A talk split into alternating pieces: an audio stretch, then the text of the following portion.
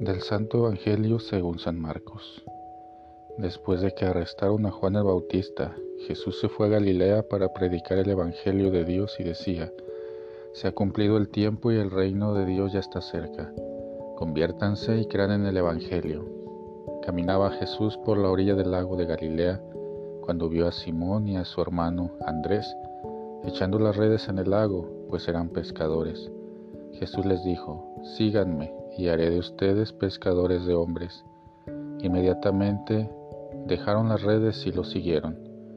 Un poco más adelante vio a Santiago y a Juan, hijos de Zebedeo, que estaban en una barca remendando sus redes. Los llamó y ellos, dejando en la barca a su padre con los trabajadores, se fueron con Jesús. Palabra del Señor. Conviértanse y crean en el Evangelio. Jesús plantea a la comunidad de los discípulos un nuevo inicio. Juan ha sido decapitado y quizá con ello se enuncia el fin de un tiempo. Juan anunciaba y era el precursor de Jesús, pero con su muerte concluye un periodo donde la doctrina y el ministerio de Juan había ocupado la atención de la gente, pero el tiempo se ha cumplido las cosas están maduras y Jesús quiere enseguida iniciar con lo nuevo.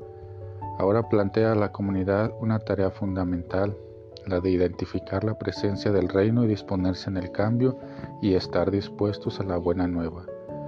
No será más el ministerio de un profeta solitario o de una especie de predicador inspirado, sino que comienza con la conformación de un equipo de personas, una comunidad de incondicionales que los elige para que estén con Él, para que compartan su estilo de vida y abracen su proyecto del reino.